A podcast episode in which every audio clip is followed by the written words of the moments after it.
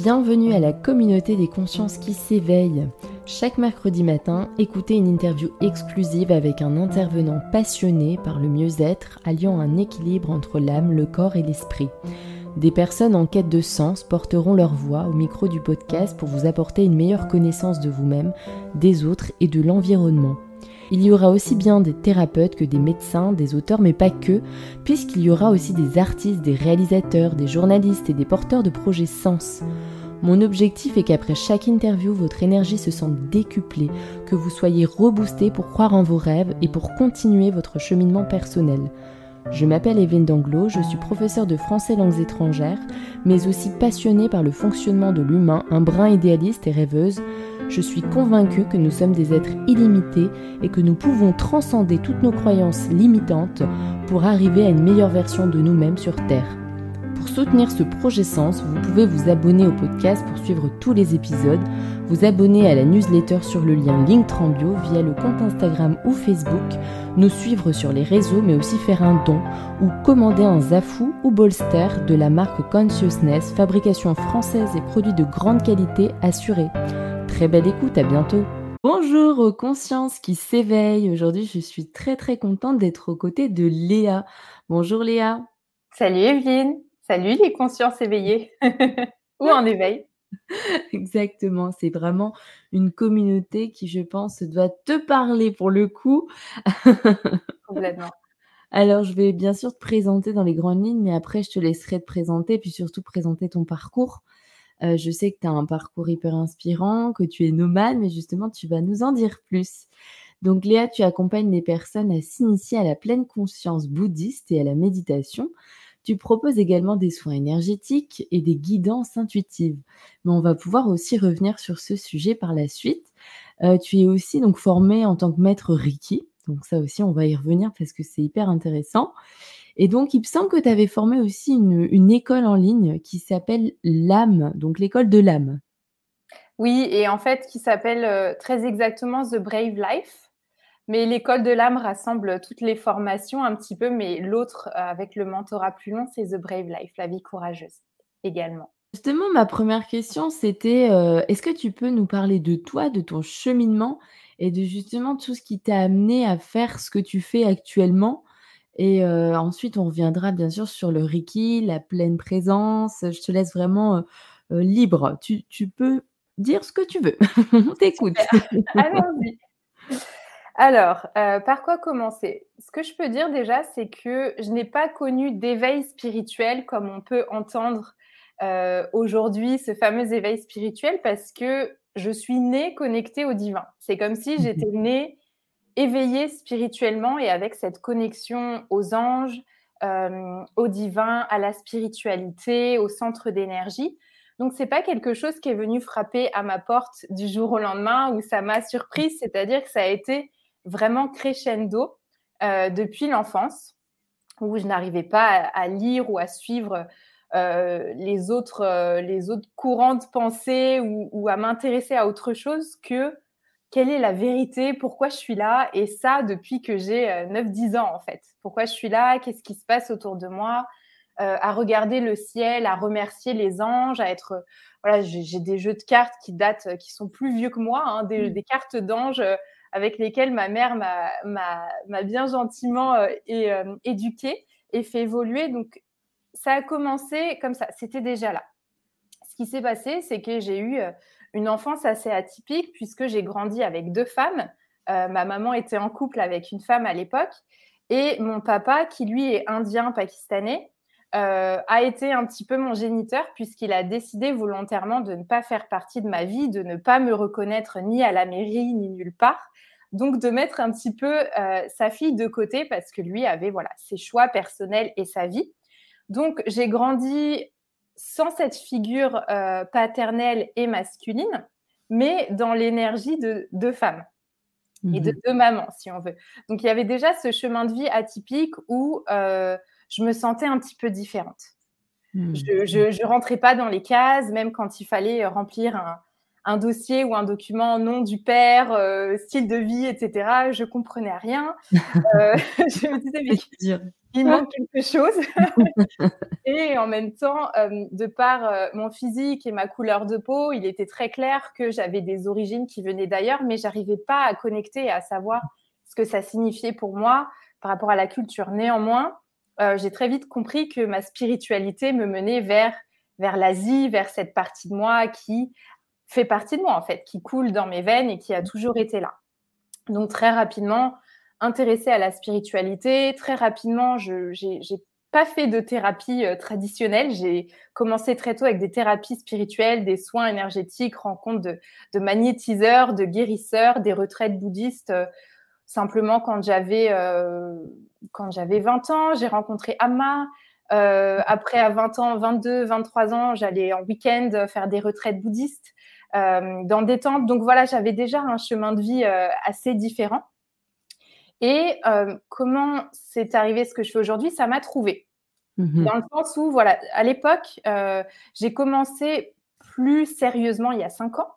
Donc, quand j'étais à New York, j'ai vécu aux États-Unis, au Canada, au Mexique. J'ai beaucoup voyagé en Asie et c'est un peu mon, ma mission de vie qui est venue me chercher.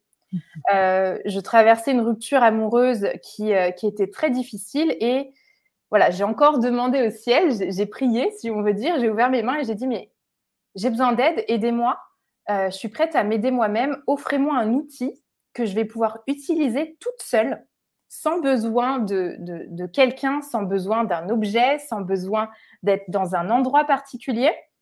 Je recherche un outil de guérison euh, avec lequel je peux être complètement autonome. Et la même semaine, trois personnes me parlent du Reiki. Mmh. Je n'avais jamais mmh. entendu parler de Reiki.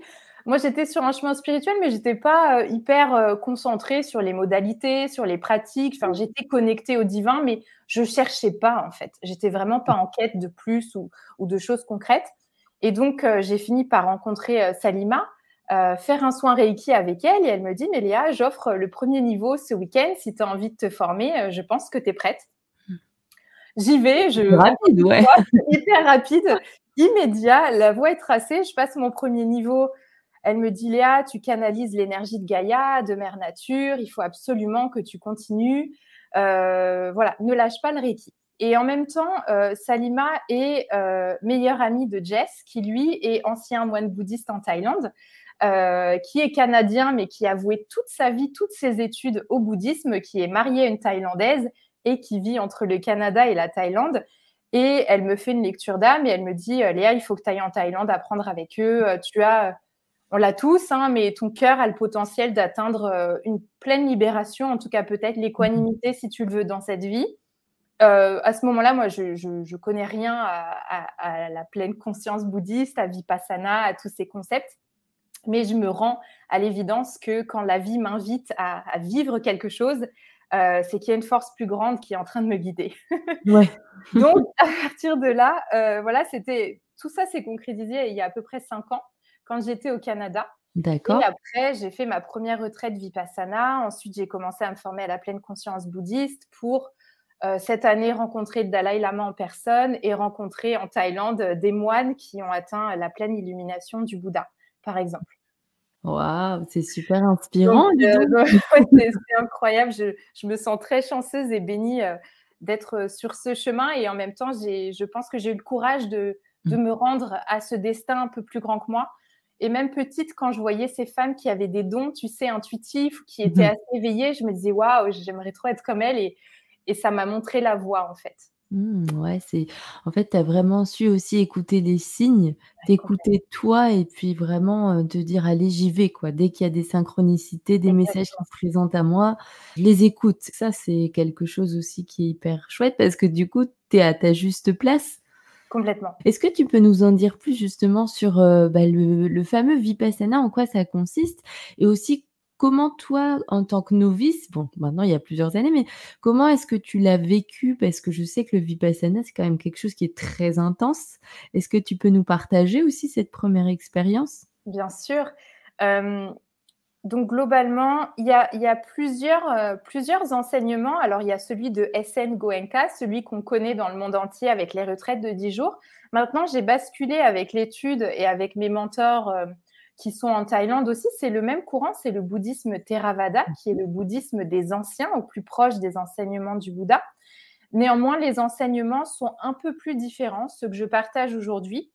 Euh, mais la pratique est la même. Vipassana, ça signifie la sagesse. C'est la vision pénétrante, la vision, la transperçante qui vient, euh, c'est un peu un état, une énergie, une force intérieure qui arrive à se détacher assez des forces du corps et de l'esprit pour observer et contempler la vérité. Et donc, ce qu'on nous fait contempler dans cette vérité, il y a trois aspects à reconnaître qu'on peut seulement reconnaître avec le cœur et non pas avec le mental. Pour avec le mental, on peut se dire oui, oui, euh, j'ai compris, j'ai compris, mais c'est le cœur qui doit reconnaître ça. La première étant l'impermanence des choses. La deuxième étant la souffrance ou l'insatisfaction, c'est-à-dire que quoi qu'il arrive, on ne sera pas pleinement satisfait de ce qui se passe dans ce corps et dans cet esprit, puisque le corps va vieillir, va souffrir, va mourir. Nous allons perdre les gens euh, que nous aimons, nous allons un petit peu perdre tout ce que nous aimons et tous ceux auxquels nous sommes attachés dans ce monde, n'est-ce pas? Hmm. Et la troisième chose, qui est euh, un peu en parallèle de l'hindouisme, où il y a une croyance qu'il y a un grand soi supérieur, dans le bouddhisme, il y a la croyance qu'il n'y a pas de soi, absolument pas de soi. Que ce corps, cet esprit n'est pas moi et qu'il ne m'appartient pas. Ce sont les possessions des lois de la nature. Hmm. Mais nous sommes à l'intérieur pour vivre cette expérience et nous permettre de la transcender afin de retourner à cette illumination qui est, je ne peux pas vous l'expliquer puisque je ne l'ai pas encore vécu, sinon je vous l'expliquerai peut-être un jour, mais de ce que j'ai compris pour avoir été en contact et apprendre de ces maîtres qui l'ont atteint, on me dit que ces personnes-là marchent sur, les, sur des nuages un petit peu euh, et qui sont retournées à la source et à l'univers que leur conscience retourne à la maison, à la maison mère, la source, l'univers, le divin. Je ne peux pas expliquer ce que c'est, ce n'est pas quelque chose qui s'explique. Mais ces personnes-là, qu'est-ce qu'il reste? Euh, Il n'y a plus de soi dans le sens où il n'y a même plus de euh, d'affection pour les propres besoins. On prend soin du corps, bien sûr, euh, aller aux toilettes, manger, se nourrir, se reposer, mais ces personnes-là sont uniquement dans le don, la transmission, et leur conscience est déjà retournée à la maison, c'est-à-dire que ils ne se réincarneront jamais. Ils sont sortis du cycle de mort et de renaissance. Et nous, la souffrance, elle est comprise dans ce cycle de mort, de renaissance à répétition. Et tant qu'on n'a pas atteint cette illumination, en fait, il y, a une, il y a une ligne finale en fait à tout ça. Et parfois, on se dit, on est là, on est des êtres humains, on ne sait pas vers quoi on va, euh, il n'y a peut-être pas de but de vie. Moi, je crois en ayant, mmh en tout cas, en choisissant de croire en, en, cette, euh, en cette euh, cette pratique ou cette guidance de me dire qu'il y a une ligne finale qui est la pleine illumination, qui est la vibration spirituelle la plus haute, qui est la pleine liberté, qui est le plein retour euh, au soi ou à cette source divine euh, qui est là en fait. Donc il y a une ligne finale. Et si on choisit d'entreprendre ce chemin, on s'approche petit à petit, peut-être pas dans cette vie, peut-être pas dans, dans les suivantes, mais tous les efforts qui sont mis en œuvre dans cette vie présente maintenant sont comptés. Hmm. Hmm, hyper inspirant. J'avais une question aussi, tu sais, par rapport euh, au fait de s'engager euh, dans cette voie. Est-ce qu'il faut euh, de ce fait automatiquement prendre refuge? Tu vois, avoir vraiment une personne ou qu'un maître spirituel qui nous, qui nous guide, qui nous accompagne. Je me doute que ça doit faire partie du process, en tout cas. Oui, alors en fait, et j'ai même pas euh, complètement répondu à ta question tout à l'heure. Tu m'as demandé les 10 jours Vipassana. Euh, je voulais juste te dire que on y reviendra. ça, a été, facile et fluide parce que le silence et la méditation, j'ai eu l'impression d'être à la maison. Ce qui était difficile, c'était plus par rapport au corps physique, le fait ah d'être assise et de ne pas pouvoir euh, faire de sport ou, s'étirer autre que la marche. Mais, mais voilà, ça, c'est chacun qui vit son expérience. Selon son niveau de, de conscience ou ce qu'elle est prête à vivre, mais non, ce n'est pas difficile si on y va avec la conscience. Maintenant, le bouddhisme, euh, pour moi, c'est un chemin de vie. C'est une voie qu'on entreprend. Euh, au même titre qu'on pourrait choisir d'être acteur et de dévouer toute, sa carrière à être acteur ou d'être écrivain et de passer sa vie à écrire des livres. Moi, j'en fais ma priorité. Euh, ce chemin spirituel en est la priorité. En effet, dans le bouddhisme, on prend refuge dans les trois joyaux. Et c'est quelque chose qui peut être fait dans un temple auprès d'un maître. moi, je ne l'ai pas fait et c'est pas nécessaire pour le bouddhisme Theravada, mais on prend refuge dans le Bouddha, dans le Dhamma, le Dhamma qui est les enseignements du Bouddha et la loi de la nature et le chemin que l'on pratique, et la Sangha qui est la communauté de disciples et de pratiquants. Et moi, je prends refuge tous les jours, puisque à chaque début de méditation, tous les jours, je rends hommage au Bouddha, au Dhamma et à la Sangha. Maintenant, et si pour les personnes qui nous écoutent vont en Thaïlande et euh, sont intéressées par cette forme de bouddhisme, je me suis engagée envers moi-même à suivre cinq préceptes de moralité. Mhm. Et ça, c'est ce qui nous engage, entre guillemets, et ce qui nous garde dans cette ligne de conduite et ce qui nous empêche de créer du karma négatif. Parce que c'est aussi important d'aller racheter son karma négatif dans le sens nous avons fait du mal, on va récolter le mal qui a été causé. Et si on a causé du bien, on récolte aussi le bien. Et l'idée dans ce chemin, c'est de causer du bien, de récolter un maximum de bien et euh, voilà, de propager le bien. Et donc ces cinq préceptes de moralité sont premier, ne pas prendre d'intoxicants, de drogue ou d'alcool. Le deuxième, ne pas tuer. Donc même un moustique, euh, voilà, je dois me. Et c'est pas ne pas, euh, c'est interdit, c'est se réfréner. Il est entendu se réfréner. C'est-à-dire que ça m'arrive parfois de tuer des moustiques sans faire exprès parce que mon corps va, va taper au mauvais endroit au mauvais moment. Et voilà. Euh, si tu veux que je reprenne les, cinq, les cinq préceptes de moralité. Donc le premier qui est ne pas prendre ou consommer d'intoxicants et en ce sens se réfréner c'est pas tu ne dois pas ou c'est pas un commandement, c'est c'est une consigne de vie en fait. Encore une fois, pour nous protéger nous-mêmes, de nous-mêmes et de nos esprits qui veulent un petit peu faire ce que bon leur semble et qui sont pas toujours bien câblés. Donc pas d'intoxicants, ne pas tuer, ne pas mentir. Donc pareil, se réfréner de mentir en conscience parce que parfois on va peut-être dire une chose qui est erronée et sans faire exprès, on va mentir, mais ce n'est pas vraiment un, mensonge puisque c'est pas créé en conscience et dans la conscience de mentir. Euh, ne pas tromper, donc dans la, dans la relation de couple, si on est en relation engagée auprès de quelqu'un, euh, ne pas tromper. Et le dernier est ne pas voler ou prendre ce qui ne nous appartient pas sans l'accord de la personne. Mmh donc ça, si on veut vraiment euh, entamer ce chemin, c'est pas compatible de se dire qu'on va méditer tous les jours et aller se bourrer la tronche la veille. Et au même titre que euh, quand je vois des praticiens qui travaillent l'énergétique et qui boivent de l'alcool euh, et qui vont aller euh, nettoyer les gens énergétiquement, pour moi, c'est pas concevable en fait. Ça ne va pas du tout ensemble et à un moment donné, il faut faire un mmh. choix. même si aujourd'hui on se dit oui, un petit verre par-ci par-là, ça c'est encore, je pense, un détournement de, de, de, notre esprit qui veut quand même pousser un petit peu, mais normalement, en tant que, en tant que soigneur, que guérisseur, que mmh thérapeute, etc., en tout cas, moi, c'est ce que je respecte. Et, encore une fois, c'est pas un commandement. mais moi, je m'engage à ne pas consommer d'intoxicants ou de choses qui viennent altérer mon énergie ou brouiller les pistes ou voilà, causer du, de, de, la peine du mmh. mal à mes capacités psychiques. D'accord et en plus de ça, ça m'évoque, tu sais, le fait que, ben, l'alcool, en fait, ça vient vraiment, rétrécir ton champ de conscience. Donc ça doit jouer aussi sur justement, tu vois, ta faculté à recevoir des informations et de de faire canal. Bien sûr et puis typiquement, regarde, si on regarde ces cinq préceptes de moralité, quand on est sous alcool, on peut peut-être faire du mal à quelqu'un par nos mots, par nos gestes, on va peut-être voler un verre qui nous appartient pas. Donc en fait, on va aller se causer nous-mêmes.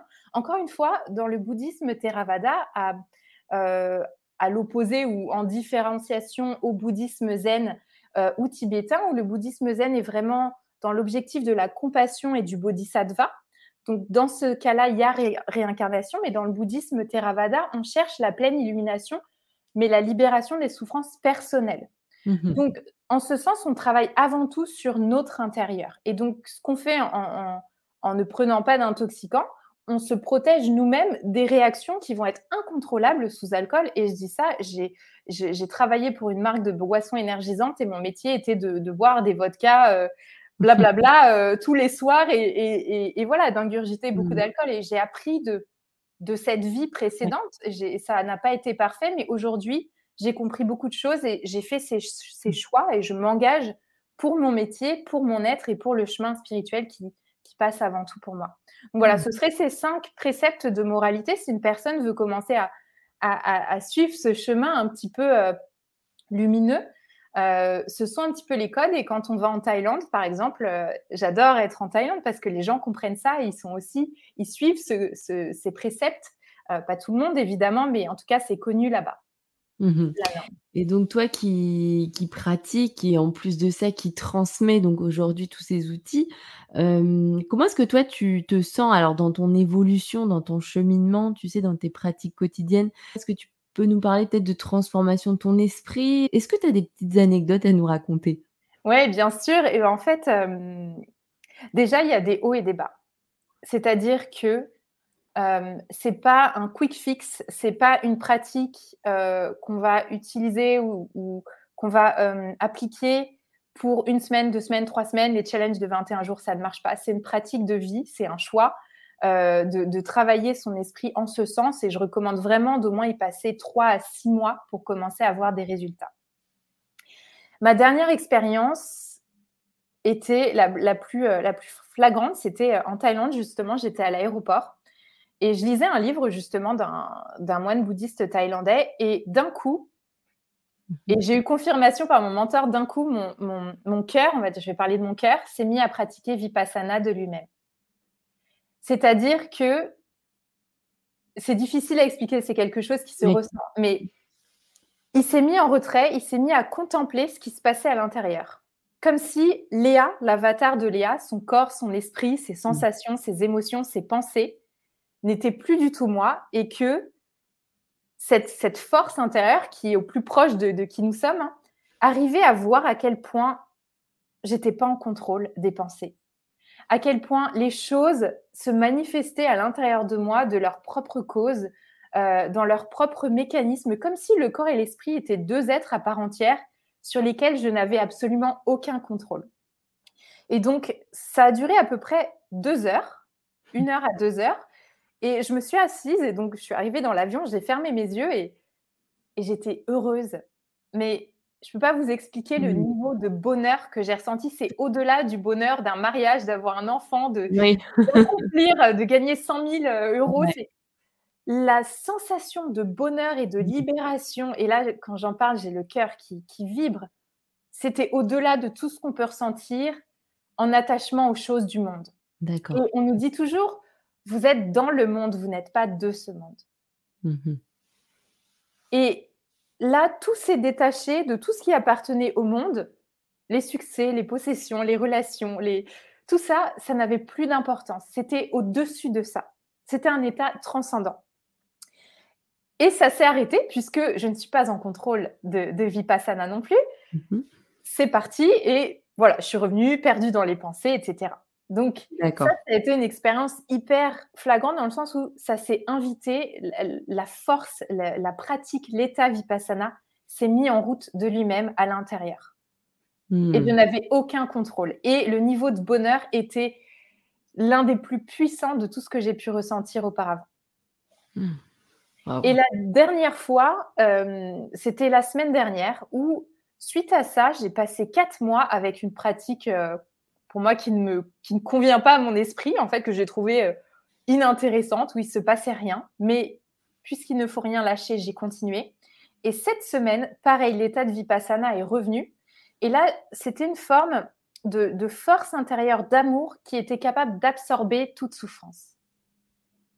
C'est-à-dire que cette force était tellement grande d'acceptation, d'amour, de, de libération, de présence. C'était une présence d'amour que tous les états transitoires, les pensées euh, d'auto-sabotage ou les émotions euh, douloureuses de frustration, de colère, de, voilà, de, de, de, haine ou tout ce qui pouvait passer, eh ben, c'était absorbé par cette énergie et cette présence d'amour plus grande.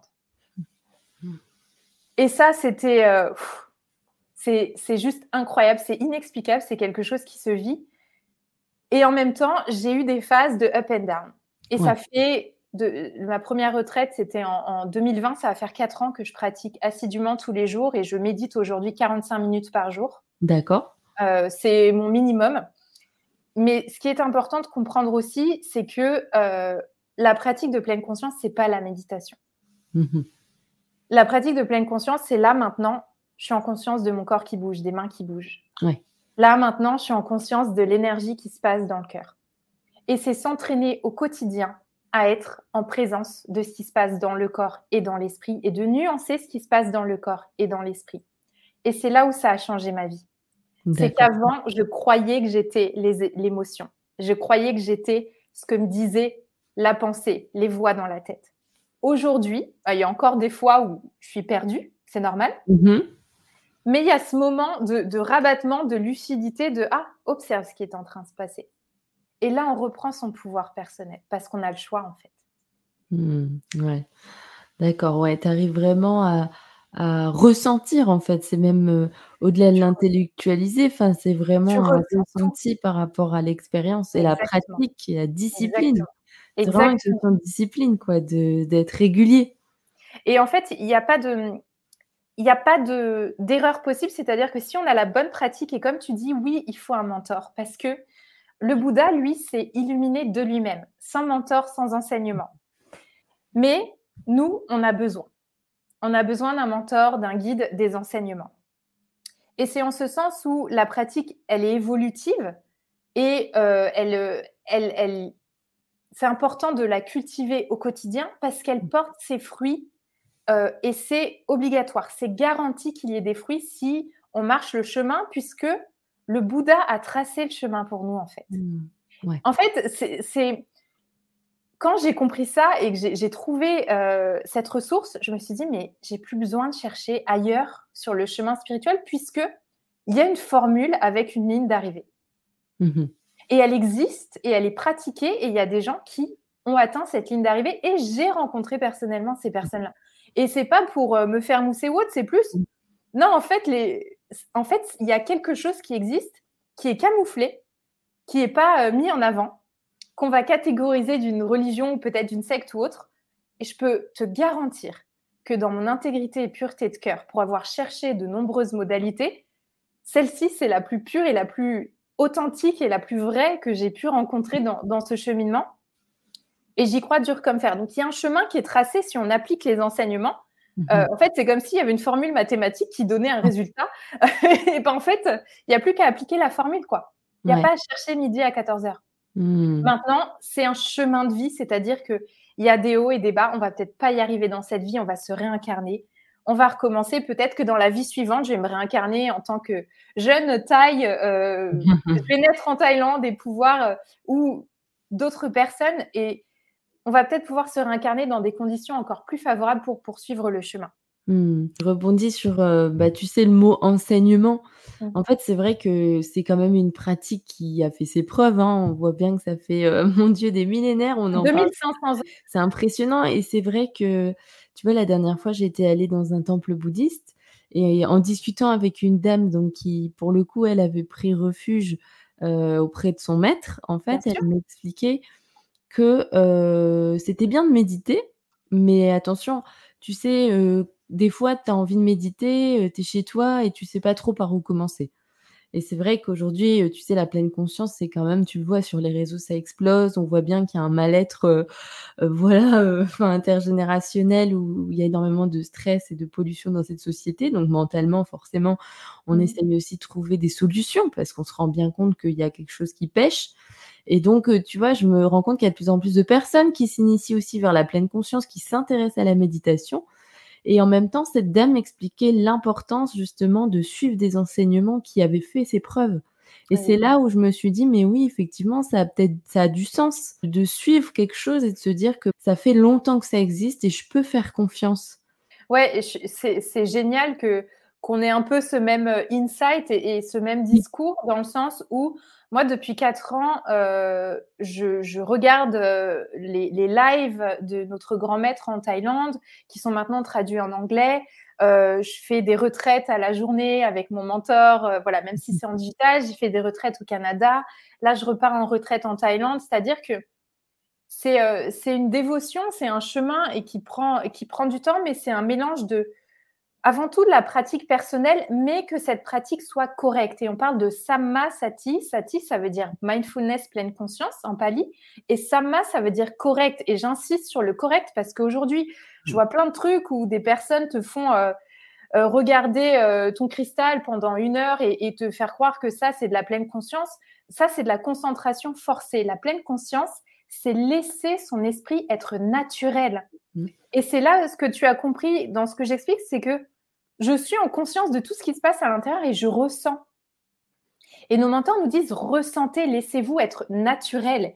Et au début, on m'avait dit euh, arrête de changer ce que tu ressens pour te sentir mieux avec toi-même. Mm-hmm.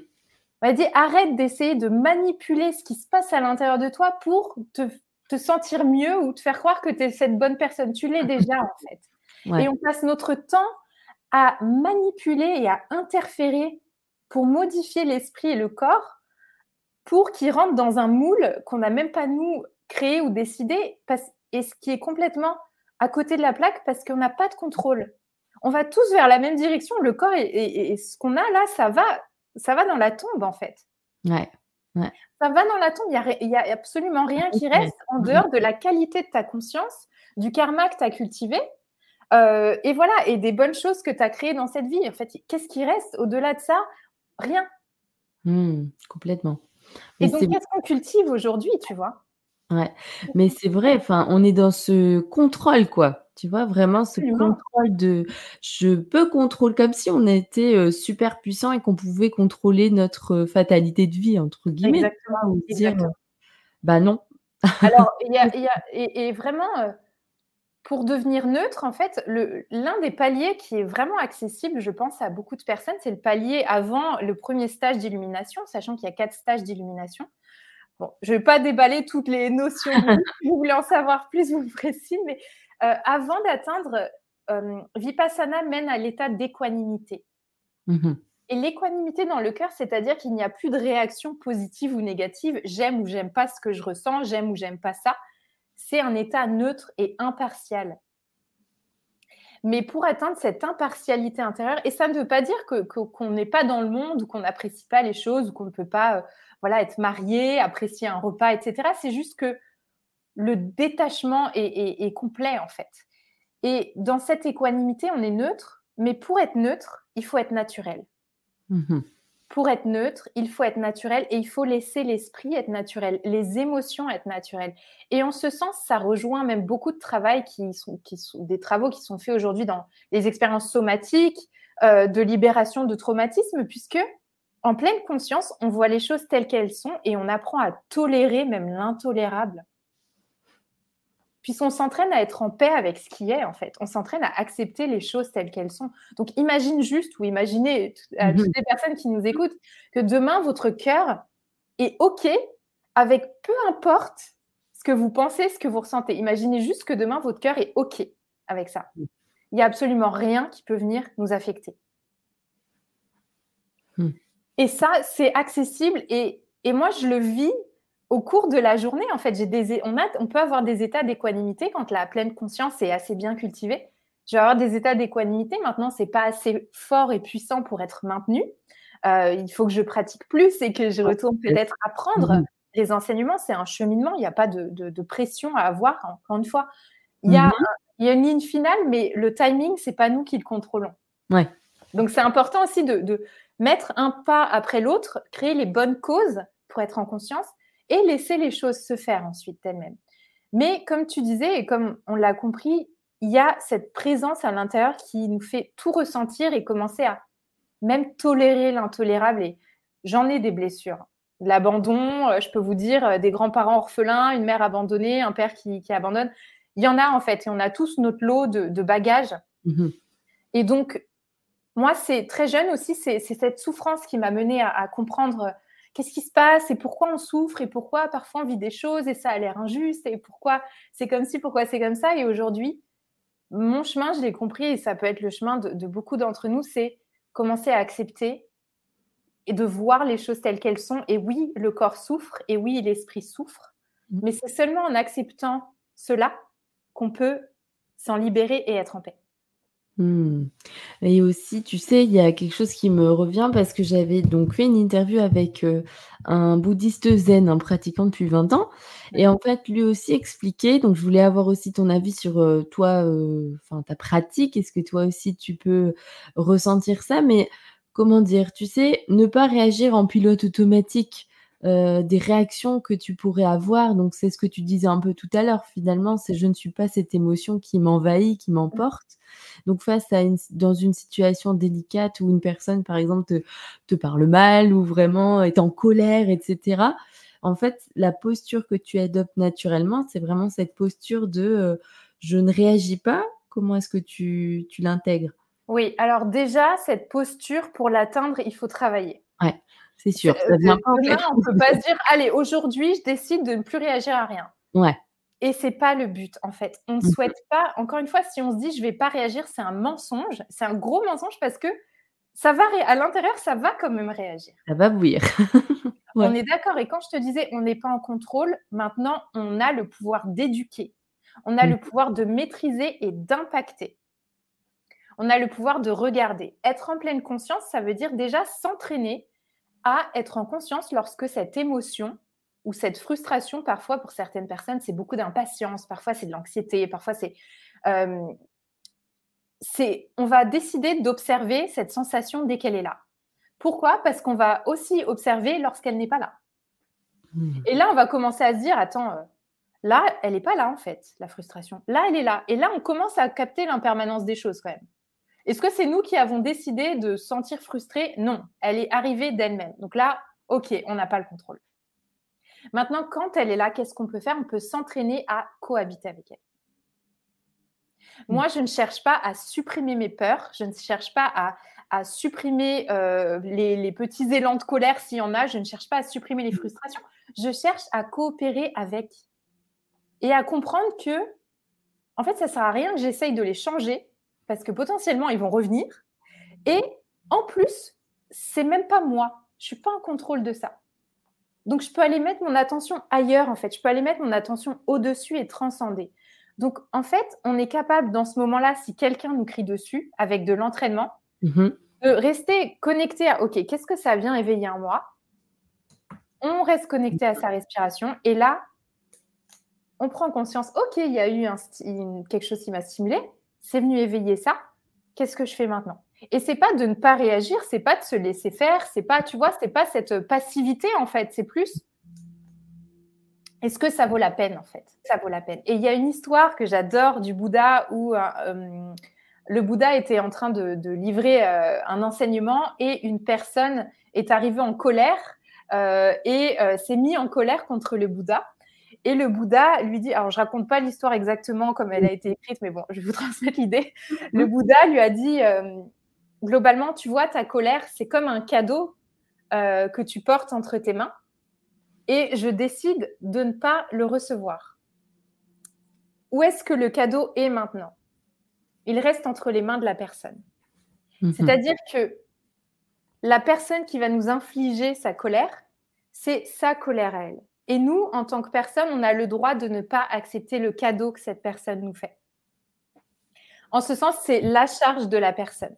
Et, mhm. quand le Bouddha ne réagit pas à cette invitation, euh, il ne dénigre pas la personne, il n'y a pas d'arrogance, il prend juste ce recul et il laisse juste la personne prendre conscience elle-même que c'est sa charge, c'est sa propre réaction, c'est son propre cadeau qu'elle s'offre à elle-même. Cadeau empoisonné.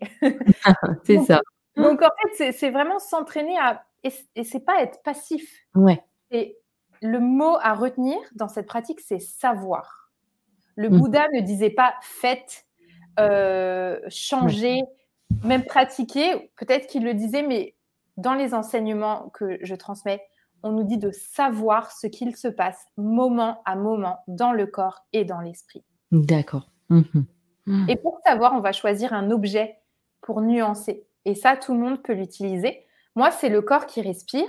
Ça peut être un objet physique qu'on tient dans la main ou bien un mantra qu'on se répète dans son esprit tout au long de la journée. Ils utilisent Boudo, Boudo, Boudo, Boudo.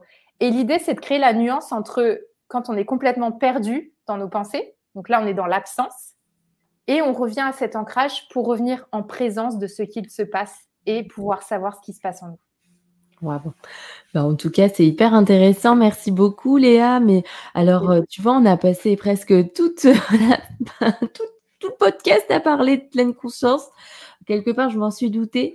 Mais pour terminer sur ce podcast, peut-être qu'on pourrait euh, aller, on va faire une brève explication peut-être de, de ce qu'est le Reiki et de, voilà, est-ce que tu peux nous en dire plus sur cette pratique? Oui, alors, le Reiki, euh, une personne qui travaille avec le Reiki peut capter, canaliser l'énergie de force de vie et cela transmettre à soi ou à l'autre. Et donc, c'est simplement euh, utiliser la force de vie universelle qui anime toute chose vivante dans ce monde et venir l'infuser dans le corps ou l'être de la personne pour venir réactiver, ça peut être sur l'aspect physique, les organes, sur l'aspect mental, émotionnel, le, la clarté d'esprit, la gestion des émotions. Euh, ça peut être pour réouvrir le cœur. Ça vient vraiment agir par les portes des chakras. En tout cas, pour ma part, pour ma pratique, je vais travailler sur les sept chakras principaux, mhm. euh, parfois plus, mais on va venir infuser l'énergie pour réactiver et réharmoniser l'énergie dans les corps principaux. Euh, euh, de l'être. Et mhm. euh, il y a plusieurs choses qui peuvent se passer. Moi, alors dans ma pratique, je vais capter des messages. Donc, je vais capter les émotions de la personne. Je vais capter un petit peu où est-ce qu'elle en est dans son cheminement. Je vais capter peut-être les besoins, les messages des guides. Et après, je travaille sur un travail émotionnel aussi. C'est-à-dire que je vais inviter la personne à en parler, à libérer certaines émotions bloquées, à prendre conscience de certaines choses. Donc, c'est vraiment un mélange d'énergétique, thérapeutique, émotionnel. D'accord. Mhm. Et voilà, c'est un travail de libération, d'harmonisation, d'activation, de retour à, de la lumière, à quelque chose de plus grand, à quelque chose dans lequel on peut avoir confiance. Donc, c'est mhm. réinviter le divin en soi et venir aussi adresser ces parties d'ombre euh, qu'on n'a pas, comme on disait tout à l'heure, qu'on n'ose pas ressentir, on a peur de ressentir. Et j'utilise aussi la pleine conscience en même temps pour permettre à la personne de, mettre le doigt sur les choses qui ont besoin d'amour, en fait. Parce que guérir, qu'est-ce que c'est? C'est mmh apporter de l'amour dans les zones où il n'y a pas assez d'amour, tout simplement. Mmh. Donc voilà, le Reiki, qu'est-ce que c'est? C'est appliquer de l'amour. Ah, c'est beau. On va terminer sur cette. En conclusion, voilà. Super. Mais en tout cas, toi, donc tu, tu peux aussi bien sûr euh, euh, travailler à distance. Tu fais des soins à distance, comme tu es nomade. Donc c'est vraiment euh, comme ça qu'on peut te contacter sur les réseaux, sur un site internet. De toute manière, je mettrai tout en bio. Comme ça, bien sûr, pour les auditeurs et les auditrices qui sont intéressés, ben n'hésitez pas à contacter Léa. Et puis n'hésitez pas aussi à partager euh, ce magnifique podcast. En tout cas, moi, il m'a inspiré. J'espère qu'il vous aura aussi diffusé de l'énergie positive pour commencer cette belle journée parce que le podcast sort le matin. Voilà, en tout cas, je te remercie beaucoup, Léa. Merci à toi et merci à toutes les personnes qui nous écoutent. merci tout le monde. Au revoir, à bientôt.